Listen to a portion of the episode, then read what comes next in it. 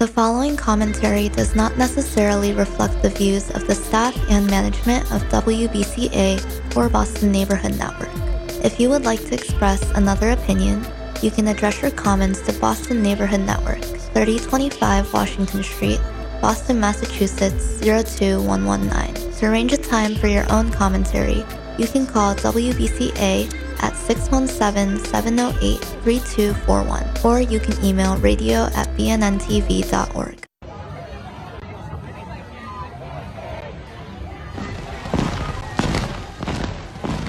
have a problem every year around M L K Day because the Reverend Doctor Martin Luther King Junior, for some reason, has been treated as America's civil rights mascot.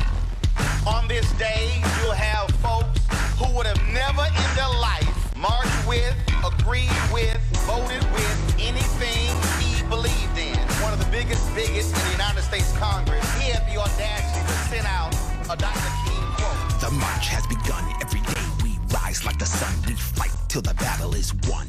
March and resist. Pump your fist. Raise your hand in the air just like this. If I felt like doing it, today is definitely one after that Supreme Court foolery, plantation foolery that just went down. Um, we are live here on B N N Media. My name is Sharon Hinton. I am your host with another fantastic guest. He's not new to you guys who've been following the show. Um, and for th- some of you that he is new to, I've got Doctor Tony Van Der Meer, Menelik, uh, my brother, who I've known for decades. And he's always been a brother, brother. He's always been an educator. He's always been an activist. He has always had people, our people, at heart and fighting. And now he's in a fight again at UMass Boston as a senior lecturer there. He's not the only one. And no matter where he is, he continues to fight for what is right. My name is Sharon Hinton. We're going to talk about UMass Boston. We're going to talk about the assault on education of Black people, affirmative action. We're going to talk about all of this. Stay with us because there's a piece that you'll see that helped to bring you some more information, and then we'll be right back with my guest, Doctor Tony Van Der Meer.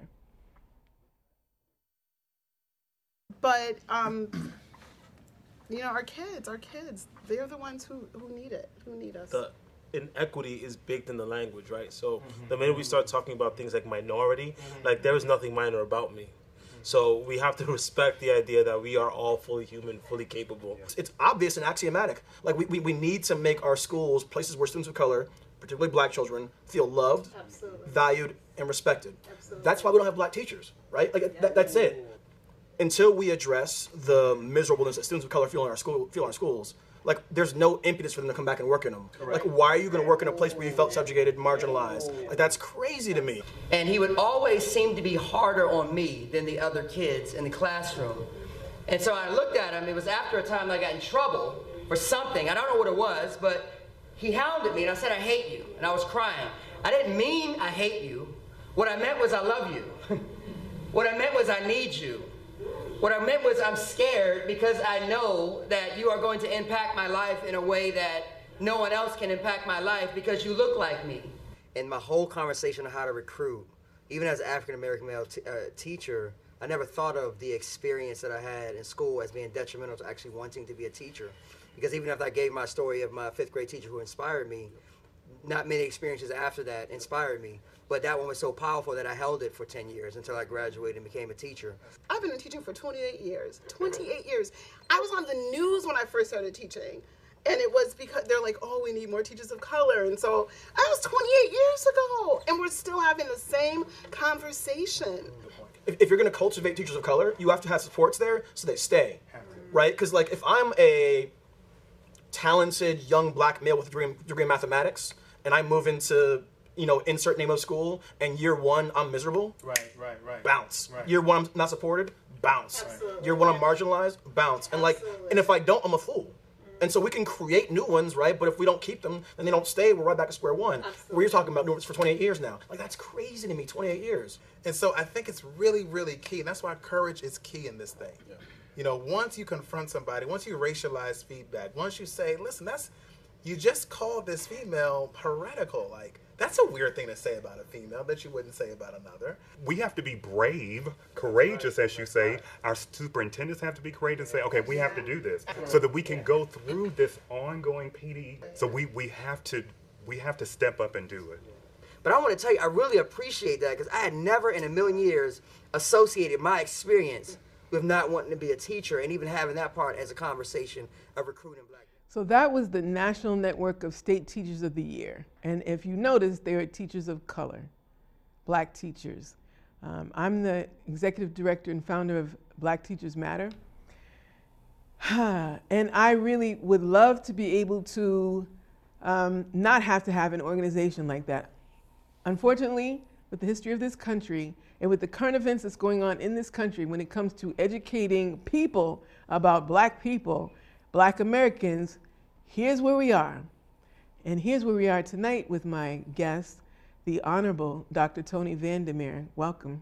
Again, um, freshly back from Cuba, and you showed me those pictures of the nice fish, man. You're making me, making my mouth water. But we're here to talk about you mm-hmm. and the fight that you have. I mean, it gets so tiring. I mean, mm-hmm. we just want to do the best that we can do where we are for students. We're mm-hmm. not necessarily delineating, you have to be a Black student, a white student. You and I have a love for our people. Right. And so you're in the Africana you know, Studies department at UMass Boston, but I've always known you to be like this. Even mm-hmm. when you were a student, that's what your heart is, to help mm-hmm. our people get together. But tell me about the fight that you're in now. And, and while my director is bringing up this um, poster, mm-hmm. this flyer mm-hmm. that we want people to actually yeah. get activated for it. So while you're talking a little bit, I want people to look at the information, because mm-hmm. it's saying call or email President Marty Meehan. Right. Yeah. Like, you're watching this show, UMass Boston administration threatens distinguished Black faculty in the Africana Studies department, and it doesn't say UMass Boston, but I know it's at UMass Boston, with termination. You've been there for how long? Well, I've been on uh, UMass campus for thirty-eight, uh, twenty-eight years. But I've, you know, since ninety-one, I was working through the College of uh, C P C S, College of Public Community Service, uh, when it used to be on Arlington Street. Um, but I w worked with them where we did a course, summer course, at Roxbury Community College in Freedom House. Okay, thank you for the posting. So it's been over thirty years, you know. Um, so, but it, you know, it's um, not very much have have changed. Um, and so when you are effective, um, and when you push for structural change, you know, they're not ready to, to deal with it. They want to maintain control. They want to maintain whiteness, um, you know, and that, you know, they'll they'll be performative in terms of saying we want this kind of change, but they're still in control. And this is a public university. This is a university that's uh, tax dollars funded. Exactly, impacting the minds of, of, of our our community and the broader community, you know. So essentially, um, they're still, you know, uh, fighting with us. Uh, uh, uh, uh, Doctor Kamara Uh, just received a notice this week, um, sort of warning him, because after his disciplinary hearing, um, they uh, found him erroneously uh, uh, in violation because he didn't show a video of the Chancellor of the University when we brought the president of Cape Verde uh, for the Martin Luther King uh, Cabral twenty-fifth anniversary program.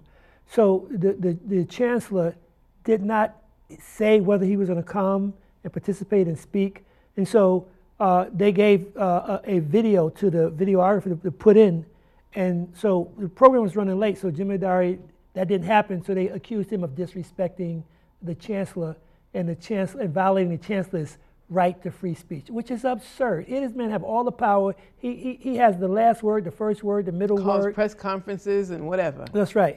You know, uh, but it's a it's a joke. It's it's very personal. It's ridiculous that you're going to take a, a full uh, senior faculty member, you know, and put them through the rakes, you know, uh, sort of like that.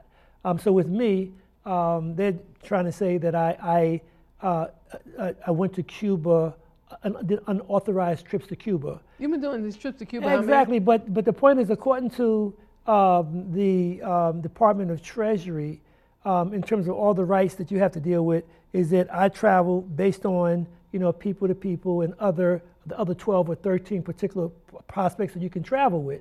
And then I said I didn't fill out the proper forms. I didn't have to fill out the proper forms because, number one, they're not paying my trip, mm. right? They're not going to tell me where I could go and, wh and when I could go and what I got to do.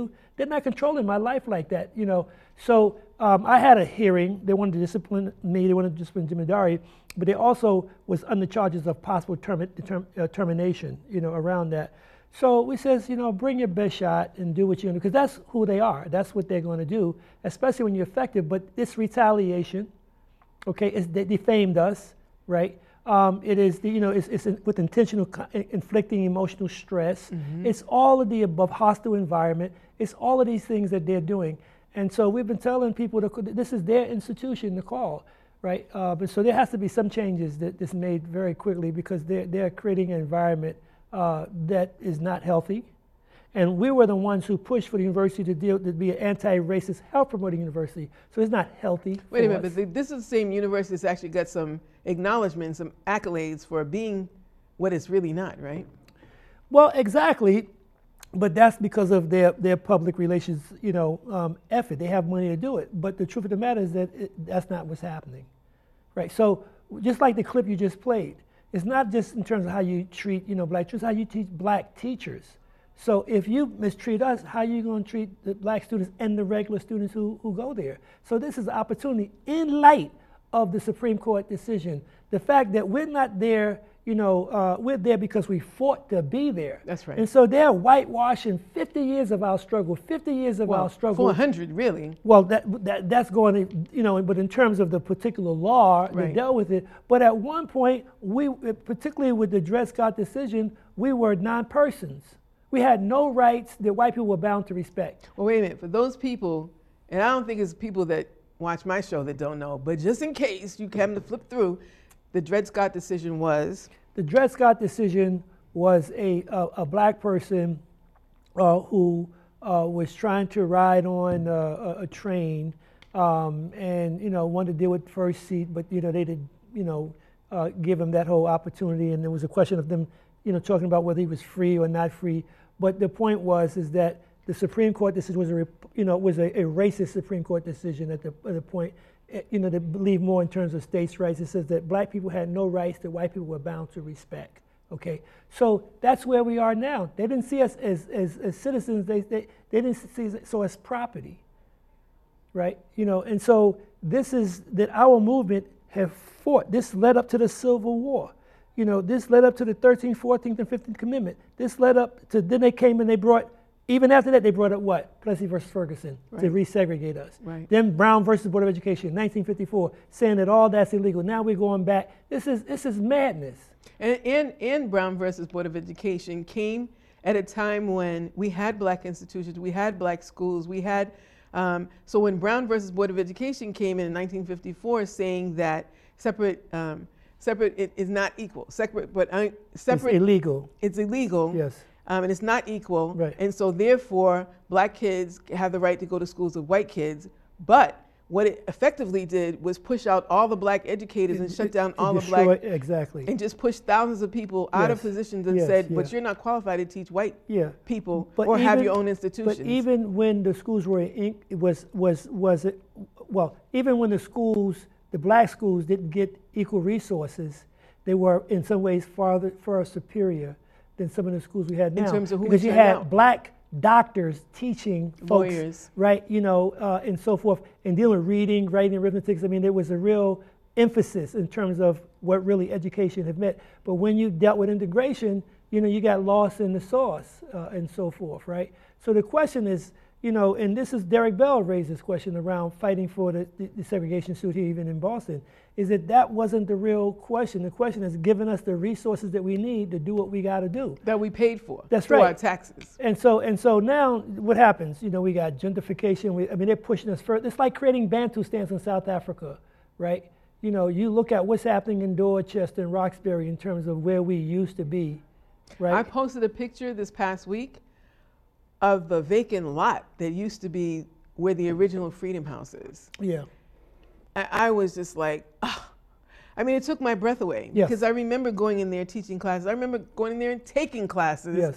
And the legacy of Otto Muriel Snowden and what that really means and how our buildings, Harriet Tubman House is now a development, how our history is being wiped out on purpose. Yes. And some of the people that are doing that look like us. Right, but and that's justifying it. Right, but, but that's, again, that's historical. There were people who looked like us who they made overseers, right? And so it becomes gatekeepers. And so they, they do that in these institutions now. Uh, and so to be able to justify, says, well, look, we got so-and-so here, so what is, what is your, your right. complaint? Right. You know, if he can so make forth. it, you can make it. Right, but that, that's reflective of our uh, not having the type of unity that we need to be able to counter Uh, that that charge. But we also had that unity, and the educational process was part of that. And if you look at, and you and I look at it all the time, the governmental policies and the mm-hmm. legislation mm-hmm. that backs up that racism. That's why when people, you know, black people have said to me, oh, I'm sorry, I'm being racist. Black people cannot be yeah. racist. We can yeah. be prejudiced. Yeah. Yeah. Hear me when I say this. Yeah. We can be prejudiced, yeah. but we cannot be racist because our prejudices are not backed up by governmental policies, institutional yeah. policies, yeah. and and legislation that right. enforces that prejudice, power, that power. Yeah, yeah. It's that's, a power. That is that's the, that is fundamental in terms of what the People's Institute talk about in terms of their de- definition of racism is is, is race that's plus right. uh, uh, uh, racial prejudice plus power, institutional right. power, which we don't have. We don't have it. Right, you know, and so but that's the trick bag. So now they're calling us the racists. Right, that's the, so it's like the reverse racism, you know, that's going on now, and so we're we're we're we're, we're going right back many many years ago. Now we are blamed for creating, and Malcolm said this a long time ago. He said, if you're not careful, the newspapers will have you believe that the criminal is the victim and the victim is the criminal. That's right, that's right. And he said that well over fifty years ago. But another thing he said too is only a fool will let the enemy educate your children, that's and right. we did that. We gave that's that right. up after Brown that's versus right. Board of that's Education. Right. But that speaks to education, uh, reflects the values of the people who are in power. And it's also, you know, cultural. And so this is what we do. We put our children in the hands of people who don't care about them. And want to destroy them. Right, right. And that speaks to the question of, of colonialism, you know, uh, that we're still dealing with domestic colonialism. And there are people who still believe that this system is going to freedom. And see, here's the other part, is that w- there was issues about affirmative action, because affirmative action was a moderate program. It's supposed to deal with what we really need was reparations. Right. Right, because reparations is the right to self-determination and equitable distribution of well, resources. Reparations and liberation, which exactly. you can't really be liberated unless you're being educated right. about what liberation really is. That's right. And so what that's was right. a surrogate right. was, oh, we'll give you the right. schools and everything, right. but that's not liberation. But, but but reparations is not a legal question, it's a political question. That's right. Because is that we're gonna make them do what they gotta do, otherwise they ain't gonna be able to do anything. And everybody else but us has gotten reparations. Yes, to to to to to to a degree. They've gotten something, we've gotten nothing. Yeah. So, but but reparations. What about the conversations in Boston about this legislation for reparation, and in California? Mm-hmm. Um, what? How do you? So. so so let me. Th- I got your question. Right. So let me say that the Menelik in my name comes from Queen Mother Moore, who in many ways was a mother of reparations. Right. Who we used to bring to Boston all the time mm-hmm. when I was in college. Okay. So. Uh, the the the uh, legislation that the mayor, you know, pushed through the city council or you know uh, city signed council. off, city council voted on. That was work that I work with Professor uh, Jemadari Kamara, who's under attack by UMass, uh, uh, Yvette Modestine, and working with uh, Councilor Meehan in terms of putting it together. That went through unanimously. Okay.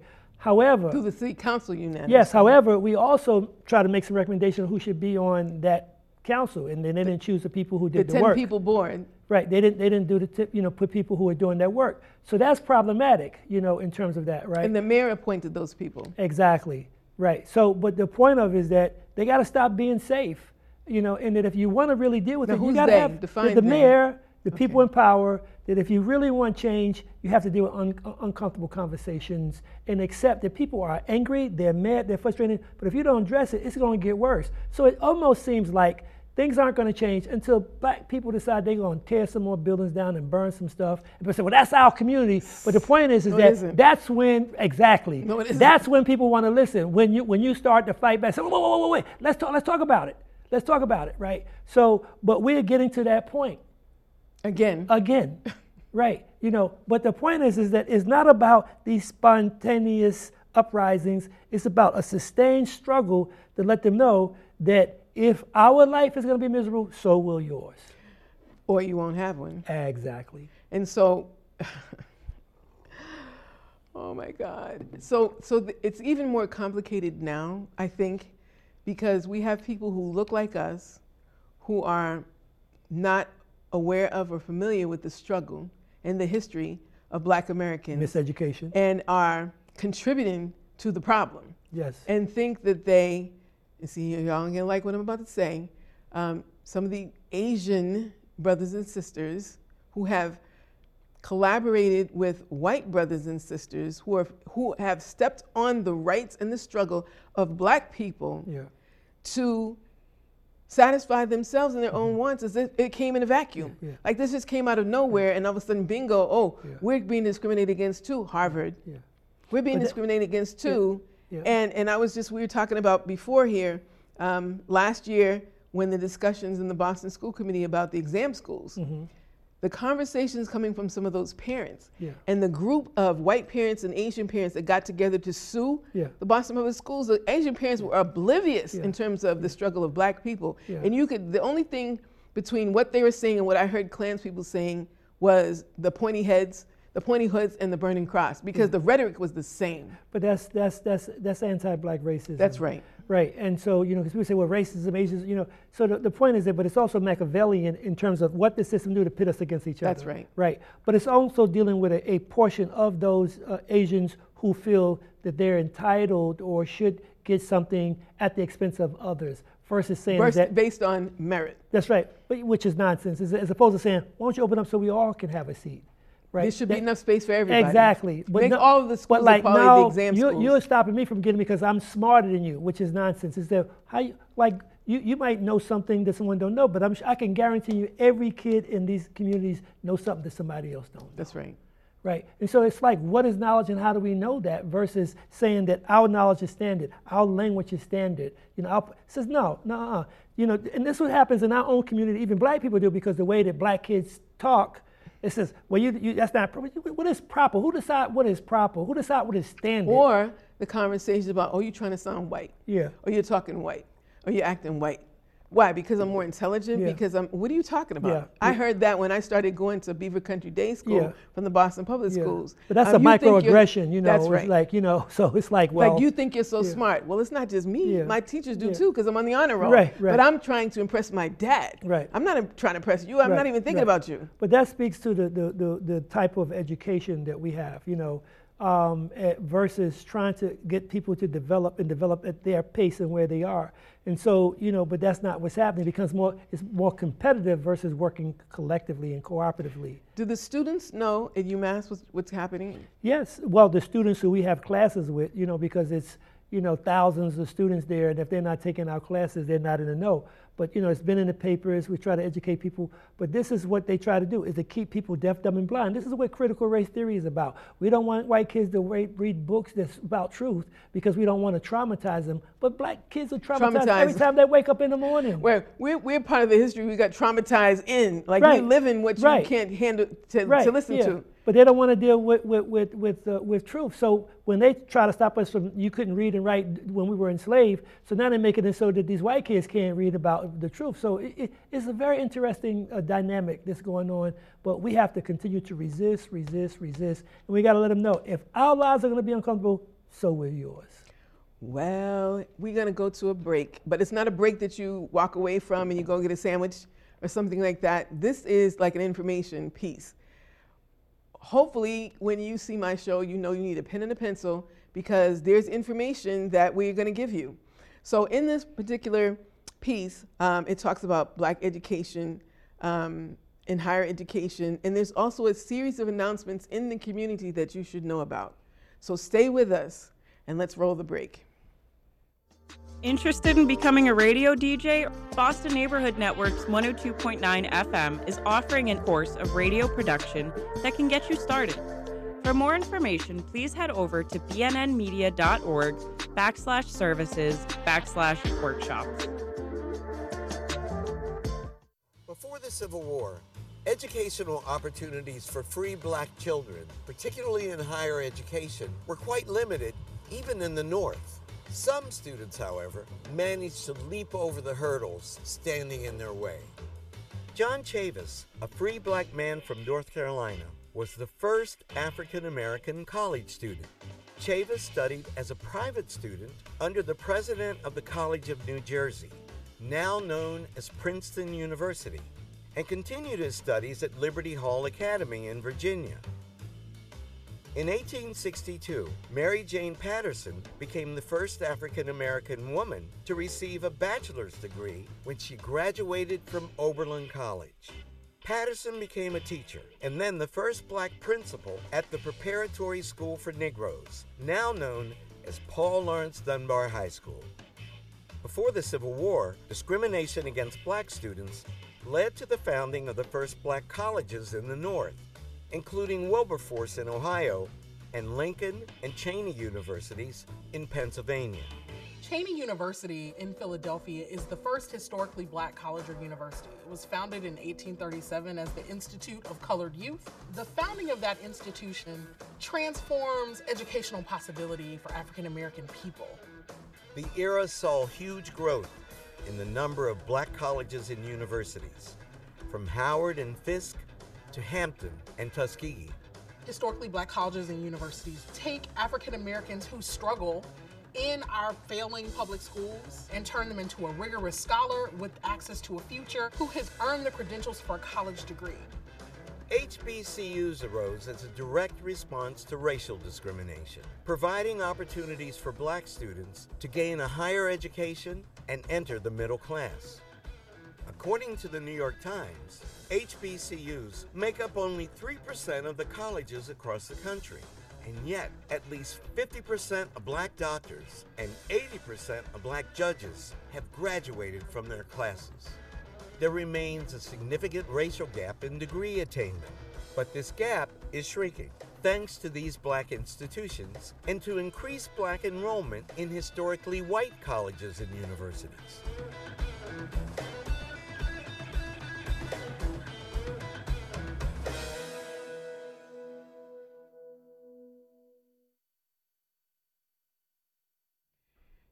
Yes, as Professor Van Der Meer and I were saying, that's an older piece because it's not shrinking, it's widening. Um, and it definitely will widen as a result of the Supreme Court decision. I mean, there's already data reports um, when this happened before in California and what happened to higher institutions of higher learning when um, race was not considered as part of the factor of admission to colleges and universities. It went down significantly, and it was never high. Um, I just saw something today, Doctor Van Der Meer, about Howard University's um, school has actually graduated in one class more black students than all of the other Ivy League institutes combined. Yeah. And so to say that, oh, and I and was it Sunday, um, Mike Pence, who's running for president, uh, um, you know, oh, well, we don't think there's any more need for Um, this particular consideration when it comes to um, college admissions, that we've already reached that goal that we we wanted to do fifty years ago by allowing race to yeah, be yeah. a consideration, which yeah. you know you and I know yeah. is a lie. It's he's on been a he, lie. he's on crack. Well, he, you know, I mean, you got that good Trump, that orange man thing, right? You know, it's sort of like, but this is the whole idea: is that they're actually making getting us to believe that that's the reality. Right. So, what kind of leadership is that? Not, it's not sincere. It's not talking about. But we you can't know, leave Biden out of that either, because he's he's sucking on he's sucking on that pipe too. Yeah. Well, the issue with them is that with the Republicans, they'll just do it. They don't care. Right. The Democrats, you know, have been scared. Right. They need they need courage. They need what Doctor Martin Luther King talked about is having courage and creating creative tension in order to create that kind of change. Right. But Sister Soldier talked about. You're trying to get someone to think about a conscience of morality that doesn't, they don't have a conscience. Exactly. They don't have a sense of morality. But the dilemma that we're in versus it being a whole ideological struggle, it's a political struggle, which right. means is that we got to get control of the politics because that's where decisions are being made. That's the whole piece around the Supreme Court decision is that somebody had some different ideas, you know, put folks on the court to be able to smack us back fifty years in, in, in, in the past, right? You know, so what role do we play? So we got to be engaged politically, and not just in terms of electoral politics, but in terms of being able to create the condition to say, if you aren't going to treat us like human beings, don't expect to have a comfortable life. But then you have a lot more people that have been co-opted,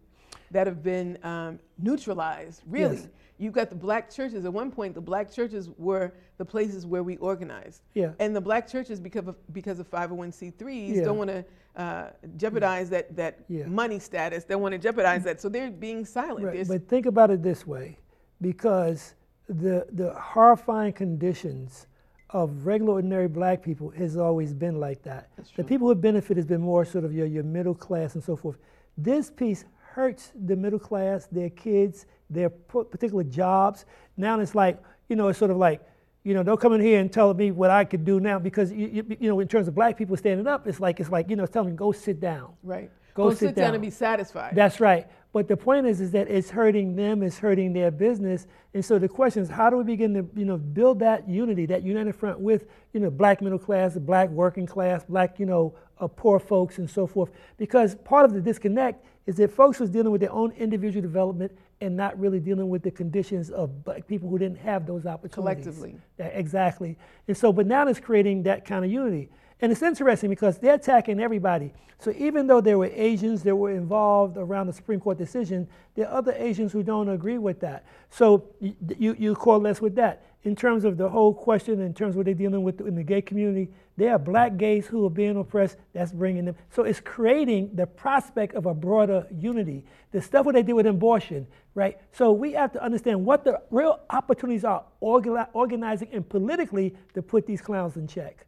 And educating about what those possibilities are, right, and what they used to be when we did the same right. thing. But this is where we have to begin to educate people about anti-blackness as well as whiteness, so that our people who, we, we don't need, you know, allies, we need co-conspirators. That's right. Right. And so wait, wait, talk about the difference, because there's a difference. Right. Well, one is going to go with you all the way, and the other one is just going to be hang out until it meets their interests. Or right. it's too dangerous for them to still continue to be there and align themselves with you. That's right. But as long as, you know, they, Doctor King said, or whoever said injustice, Doctor King said, injustice anywhere is a threat to injustice everywhere. So if you realize it's because you are right and nobody is, you still ain't all right. Right. Right. You, you, in terms of, so that we have to be able to have a broader sense of our humanity, a broader sense of humanity in terms of moving forward. But the prospect of organizing is there.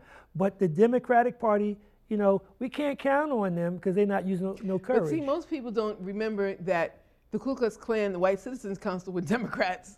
I mean, so the Democratic Party... But they were the Klan. Th that's what I mean. They right, were the, the Republicans Klan. was the one, you know, the radical Republicans was the one who pushed forth, you know, uh, uh, the, the, the thirteenth, fourteenth, and fifteenth And Lincoln was a Republican. Exactly. But, but it didn't mean that they, they was all down for all no, of us. There was none of them have really been down for exactly. black people. No but they're what. the one. But, but but what these Republicans are doing is saying that they was. I said no, y'all y'all those Republicans down as the Democrats. You it's it's reverse, right? But the point is that, and this is what we, we did in seventy-two when we were trying to organize independent black political parties. We need an independent black political party to address our issues. Who's addressing our issues? Where we come, we have assemblies, and we argue and fight with each other, but we get a positions and we go and fight for that position. And we make it too costly for people who are provocateurs, yes. who are infiltrators, yes. because the first F B I agent was a black man, specifically recruited by the F B I and J. Edgar the, Hoover to break up black organizations. To get rid of uh, uh, uh, Marcus Garvey. And get rid of Marcus Garvey, right, the first right, black F B I right. agent. But here's, but here's, the, here's the piece, it is through practice, because what, what some people feel is that, you know, we start fighting with other black people. So, listen, y'all are gatekeepers. My fight is not with you, even though you're making me mad. Go, you got to go above them. You got to throw that arrow at them, not because that's what they want. They want us to clash with each other. So I don't try to. I try not to spend most of the time dealing with black people in these positions because it takes away from the principal contradiction. And they're not the. They're not the. They're power not brokers. the principal contradiction. Right. They're right. not the power. So brokers. we have to be more sophisticated around that, but we have to build that sense of unity and be able to work with other folks, you know, who are in that boat. But we have to do the kind of education, let them know, you know, that what we do and whatever we did has never just been about us. It's been about humanity. That's right. Because we are the the parents of humanity. But knowing that. And watching what is happening with black educators on a local level or and a national level. Well, no, no, no. I'm saying real educators. Okay, I mean, real, real, edu no, okay, real educators. Black, real educators. Real okay, black educators. Real. I'm talking right, real black educators, not you know all skin folk and kin folk. Yeah. So being pushed out in higher education, being pushed out, pushed out in public education, being pushed out of charter schools. Yes. Real black educators yeah. are being once again pushed out yeah. of. Um, And highly qualified, yes. highly degreed, yeah. experienced. Um, the six black educators that were pushed out of Boston Public Schools yeah. um, that put a letter together, the, these, these senior retired educators, fifteen of them, that put a letter supporting the six educators that were pushed out in August before the yeah. new superintendent yeah. came here. That has still not been addressed. Right, but that is, that is because of the lack of political organization on our part, because the N double A C P, whatever exists of any of the black political organizations, all those groups should have been at the superintendent's door and every says, day. What is your problem? Every day. Exactly. Every day. Right. You know, and but we have to keep create, how to create accountability of black educators, you see, and so that there's that relation. But if people just, that's just the individual job, it says, no, you're not there because you're just smart. You're there because we created a struggle for you to be there, and therefore it should be some accountability. You know, years ago when I was, te- when I was at Northeastern University and teaching there, I remember talking to, and I mean, this was years ago, at least twenty, twenty years, twenty-five years ago. Um, I remember talking to a black faculty member at UMass, and I was trying to get a position at UMass. Mm-hmm. And I said, sister, can you tell me, mm-hmm. like how, you know the system, you're there. And she said, I'm not here because I'm black, I'm here. And I went, oh God, right. Here we go. Right. Right. And so we still have people that are, I'm because I went to Harvard, because I went to this. Yeah. So we know, well, some of us, um, cause some are still plugged up to the matrix. We know that we're in trouble. When I say we, black Americans yeah. in this country are in trouble on yeah. so many different levels, yeah. right? Um, wealth accumulation, yeah. um, economic stability, yes. um, educational levels, um, access to resources. Um, so we know that we're in trouble. Those of us, those of us who are not anesthetized and are, and are yeah. aware. So now what do we do about it? Cl- Clarence Thomas. Uh, Clarence Thomas is there because he's black. Yes. He's not there because he was necessarily smart. That's and, and, and, and he, he knows law. He benefited right. from but, but that's and, and, and the people put him there said that. Is that, you know, this is, you know, why, you know, we wanted him to be there. But what I'm saying is that that's what happens is we're gonna pick our black people.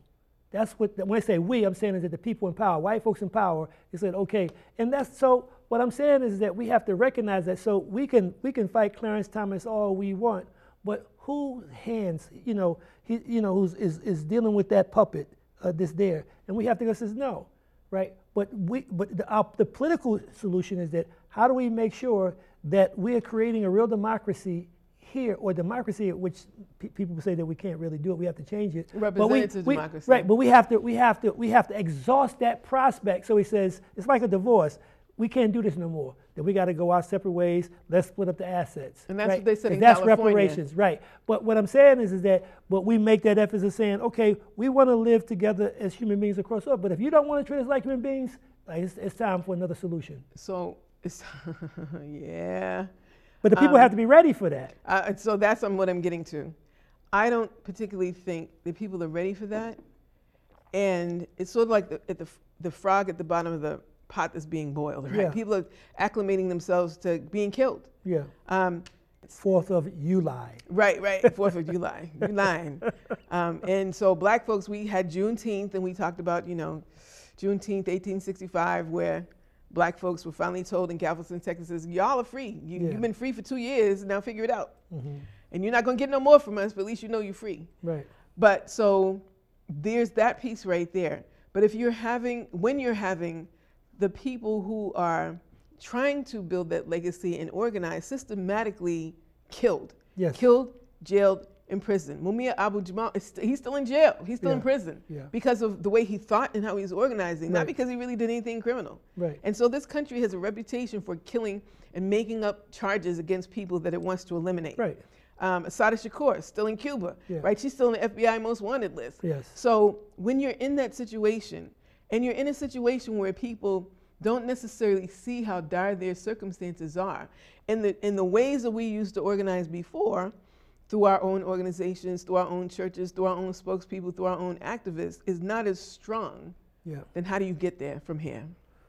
Well, so we're in places, just think about it. What, what would Du Bois be like, or even Harriet Tubman, if they had a smartphone, right? So what I'm saying is, is that so we have technologies, how do we begin to use that technology? But so, it's technology so, we don't own. Yes, but what I'm saying is that but it, but we're smart enough to hack it, right? And so the whole point is that how do we use what we have to get where we gotta go, right? right? And so, but what happens is that we aren't where we used to be because of the assault. You're raising it. It's the, you know, the counterintelligence program to to to to uh, murder black leaders, to imprison them, to discredit them, right? That's still going on today. To bomb them, exactly. Wall Street. Exactly. We're the only people in this country right. that the government dropped right. bombs but, on. But the real piece, in the country. The real piece is that how do we educate folks? Queen Mother Moore talked about this, is that they created the Negro. What is a Negro? You understand? And so we're dealing with the question of identity. We're trying to get our right minds is what they told, took from us. Well, Malcolm says, well, you left your mind in Africa. Right. Right? So what is that process? So that's a, that's a type of a struggle. That's the type of decolonized education to begin to really point to our importance, our significance, and our contributions to humanity versus let somebody else tell us that we're inferior and we're not this. I, I, I was going to say something, but I'm not going to say that. But when somebody tells that, there needs to be a consequence of somebody tell, insulting us like that, right? And so, but we have to defend and protect our ideas. And we also have to not contribute to the false narrative and the negative narrative yes. that's being put out right. in the media. Right. But, but, but, but again, quoting Brother Malcolm, who said that things will only get better when you make them better. So that is our responsibility. That is our obligation. On that's every not, level. That's right. That's not a paid gig. That is mission work. That's not salary work. So that means work. when, if you're in a church, hear me when I say this. If you're in a church, a black person, a black church, and you got a white Jesus up in there, it's part of the problem. So you need to go to your pastor and say, first off, the Bible said he had skin like bronze and hair like wool. Why are we looking at that? I mean, at every single level, yeah. you have to combat this. But that's this. part of the psychological damage. You know, in terms of how we see ourselves and what we think. It says, no, it ain't, it's spirit and it's this and this and that, you know, and so forth. But it's about us organizing, about us creating the conditions that we want and us defending that. And supporting it. That's right. Financially. So when you see a black business. Right. And when I say this, when I see a black business and they give me quality products. Yeah. And treat me fairly, that's where you spend your money, yeah. even yeah. if it costs you a little bit right. more. And I would argue, any business that supports our community. Yes. Because this black business is that they go and spend their dollars in Newton after or, they get it. Or the people that are in our community are not our community. That's right. And they come in there and just take the money exactly. and go back to exactly. Quincy. So th- exactly. So, so, but the whole point is, is that we want to develop black businesses accountable to black people. I mean, you know, and it's sad because I remember, you know, the, the, the Denver Runners and all them in, when, when I grew up in Harlem, is that at least they gave back to the community. That's I mean, true. You, you understand? Either turkeys at Thanksgiving Eggs, or something. turkeys. You could get a loan from them because you couldn't get it from the bank. That's right. You see what I'm saying? So there was a level of account- accountability, right? You know, but, and if you didn't do what you're supposed to do, you got roughed up a little bit. But the same system, they'll rough you up here. They'll make you or lose you your job. Or you disappear. Yeah, they, you, you, you, they'll, they disappeared many black people, put them in some of these prisons who got children. So what I'm saying is that they not care, care, don't care about us. We got to care about ourselves. And ain't nobody coming to save us. Exactly. And so, but that's the point, so that we have to look at education a lot differently than it going, going to somebody's building. But if we're going to go to those buildings, we want people there who's going to be able to m- make sure that we know who we are, how we got there, and what we got to do for ourselves. And not perpetuate the lie. That's right. Because people who go into these institutions, um, Ivy League or whatever, institutions of higher learning, and... and think just because you have this degree, all of a sudden you know something, not recognizing that you've been programmed to perpetuate rights, white supremacist right. policies. Yeah, but we have to understand that educational schools and universities are part of the colonial project, right? And that's what they're going to perpetuate, right? And so that even the language and the way that they use things, because it's like, you know, what makes, see, first of all, the schools are not the centers of knowledge, the community is. That's right. Right? Because you, you, all of us got, you know, family and parents who got documents and stories that they pass. And what we do, when they die, we throw them away. But what happens, these researchers, they want to go and get that history, and then they can write about it and talk about, well, so take the picture of your grandmother, you know, from eighteen ninety-nine, and then it's in a book and so forth, and you ain't getting no royalties or no nothing. You know, what I'm saying is that they go in our community to be able to write about, you know, saying this is how they know. But we know because those are our people. That's, that's the center. And you know, the other thing, too, is that, and I, I tell people all the time, I went to Beaver Country Day School because of my father. Mm-hmm. Because at that time, you know, busing and stuff, my father was one of the architects of the Operation Exodus with Rube Bass and, and Ellen Jackson that became METCO. Mm-hmm. Mm-hmm. And from the very beginning, my father said, this should only be a temporary solution until we, while we build our own institutions right. because the oppressor is never going to give you what you right. need to take it down. Right. And so that's not what happened. And then right. fifty years later, we still right. have METCO. Right. And again, there was a lawsuit not too many years ago right. by Asian yeah. Latinos were like, oh no, this is discriminatory. Yeah. You got to include us too. Yeah, yeah. And so, you know, when I look at um, Harriet Tubman House, the executive director there at the time was brokered and sold was a Latina. Yeah. When I look at, you know, the, the places that should be historical uh, landmarks for us that right. no longer exist. And I'm thinking right. about the Mandela poster yeah. that was um, on Warren Street. On Warren Street. They got wiped out. That was that was bought by a, right. a Cape Verdean. Right. So it's like, come on, man, what are you doing? Yeah. yeah. You are, yeah. you are, and so, you know, people. It's called erasure. It's called erasure. Right. You don't matter. Your history doesn't matter.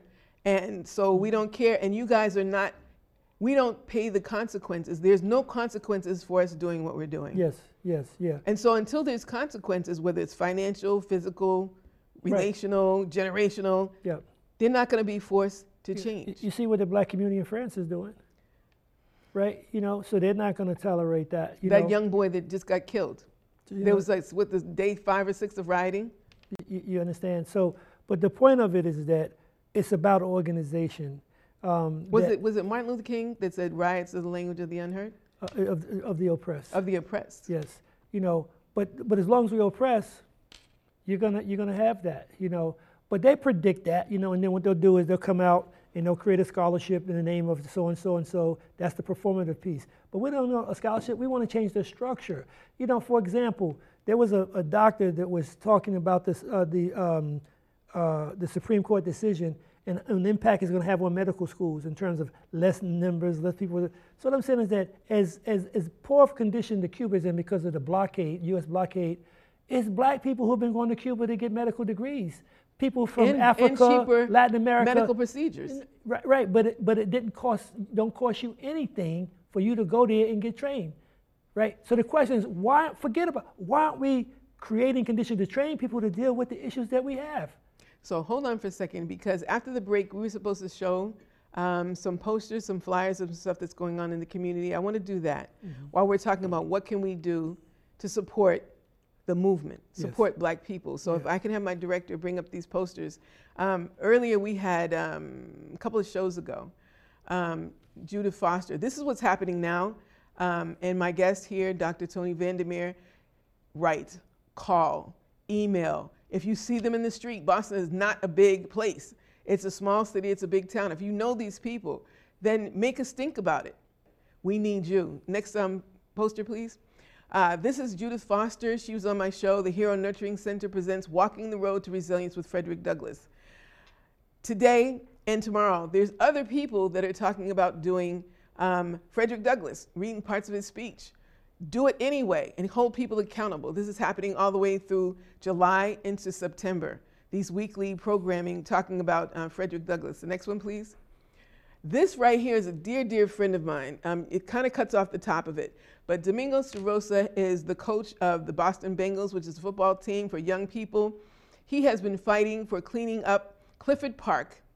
Um, Clifford Park is uh, riddled with needles. It's down near Mass and Cass. He and Carlos Enriquez were three of them six years ago, before the pandemic, saying that we have kids down here and we have to sweep this field and these, need, these needles out of here so that our kids have a place to stay so they can learn these skills.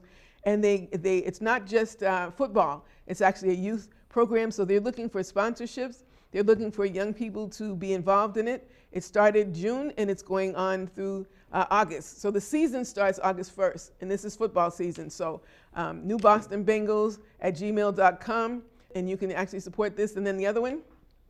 This is something I'm intimately involved with, the Community Resource Fair, the New Beginnings Reentry Services Program. Reentering citizens is what they're calling uh, formerly incarcerated people. These people are incarcerated for whatever reason, but guess what? They're going to have to come back. They're going to come back to the community. And when you get turned out, if you know anybody who's ever been in prison, incarcerated, they turn them out with whatever's in the commissary and nothing else in terms of resources for housing. And, you know, there's, there's a smattering of whatever. But a lot of the programs, being able to go to college or getting a trade, have been eliminated. And so there are people that have been in prison for years and decades and are expected to function and not go back to prison. Well, this Community Resource Fair, Saturday, August nineteenth, is the second annual Community Resource Fair. The first one we had last August. This one we're having this August, and it's in the vacant lot right next to the post office in Grove Hall. So these are things that you can actually do and be participated in. Thank you. Back to you. Mm-hmm. I, you know, I don't just like getting angry about stuff. I like focusing and redirecting that energy towards what can I do about it? Solutions. And so, and solutions, right?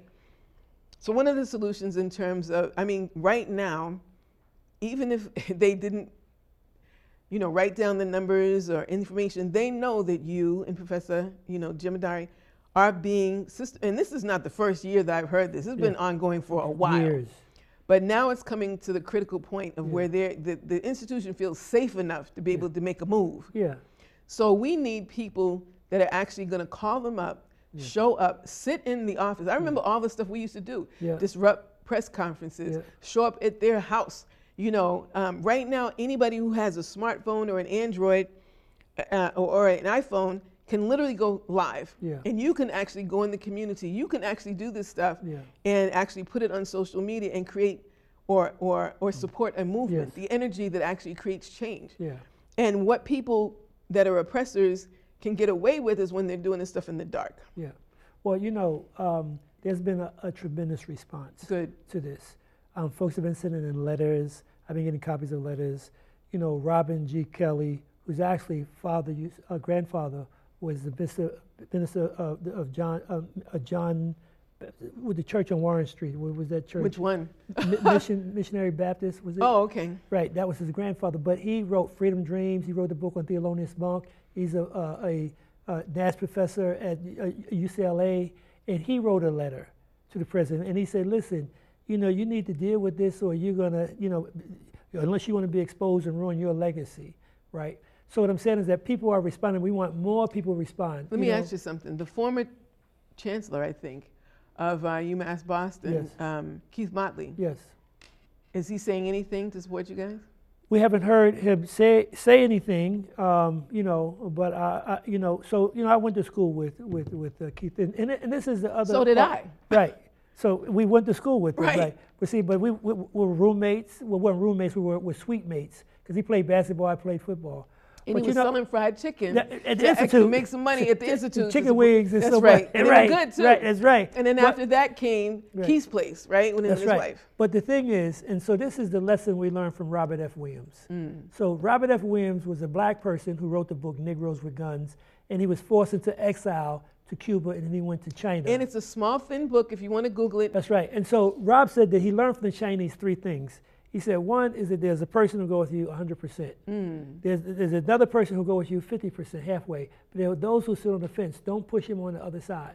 So sometimes, you know, if if people would do what they could do, and we says, man, thank you. But all they could do is give you a cup. Don't get mad because they can't give you a donut.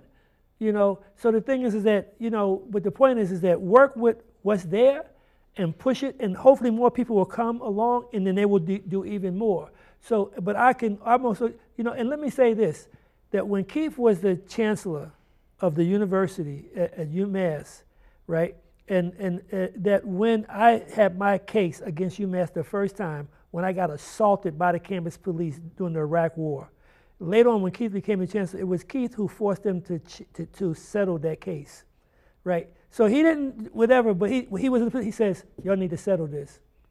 You, you understand? But he was in a position where he can actually he could do that. that. That's right. So, you know, and you know, and so just sometimes people don't say anything, don't mean they won't do something, right?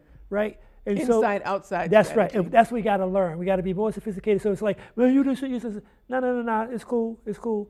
But we have to get, we have to, we have to create that momentum to make these folks accountable and, and challenge them. And you, and I, I could also tell you that the the the, the, the president Marty Meehan has been called, been getting calls from a variety of different people who folks will never know about. Okay. You, you understand? But that's because of our relational practice. But we want the masses to, to say, listen, because if you do it to him and these accomplished people, what you gonna do to me? In the shadows. That's right. But this is, we're bringing this out into the light. We got one minute. Because me and you, we always talk about like, what can we really talk about? And we could talk about anything. Thank you so much for being here this evening. Um, I don't celebrate July fourth. And so there are demonstrations about, you know, from Frederick Douglass, the words of Frederick Douglass, you know, what to the Negro does July fourth mean? Um, you know, I'm paraphrasing because yeah. that's not the exact quote. So at every, you got to educate yourself yeah. and then don't just do nothing with it. Thank right. you so much. Queen Mother Moore said the worst thing we could do is nothing. The worst thing we can do is nothing. The worst thing you can do with this information is nothing. Thank you for being here with us this evening. God bless you. Take care of yourself and each other. We'll see you next time. Gang on the street, so you better start running. It's time for some action now. Historical progression, generations march in succession through four hundred years, hate, blood, sweat, and tears, and counting. The resistance is mounting. Watch and resist. Put your fist. Throw your hands in the air just like this. We are the uniters, another generation of fighters. When it gets hard, we charge. Protest and resist. Put your fist. Throw your hands in the air just like this. We are the uniters, another generation of fighters. We don't quit. We don't get it twisted. Black women insisted. Show the world how they resisted. Alabama got rocked. The world was shocked that they did it. ninety-eight percent got with it. The preceding commentary does not necessarily reflect the views of the staff and management of W B C A or the Boston Neighborhood Network. If you would like to express another opinion, you can address your comments to the Boston Neighborhood Network at thirty twenty-five Washington Street, Boston, Mass. oh two one one nine. Attention W B C A L P one oh two point nine F M. If you would like to arrange a time for your own commentary, you can call W B C A at six one seven, seven oh eight, three two four one or email us at radio at b n n t v dot org.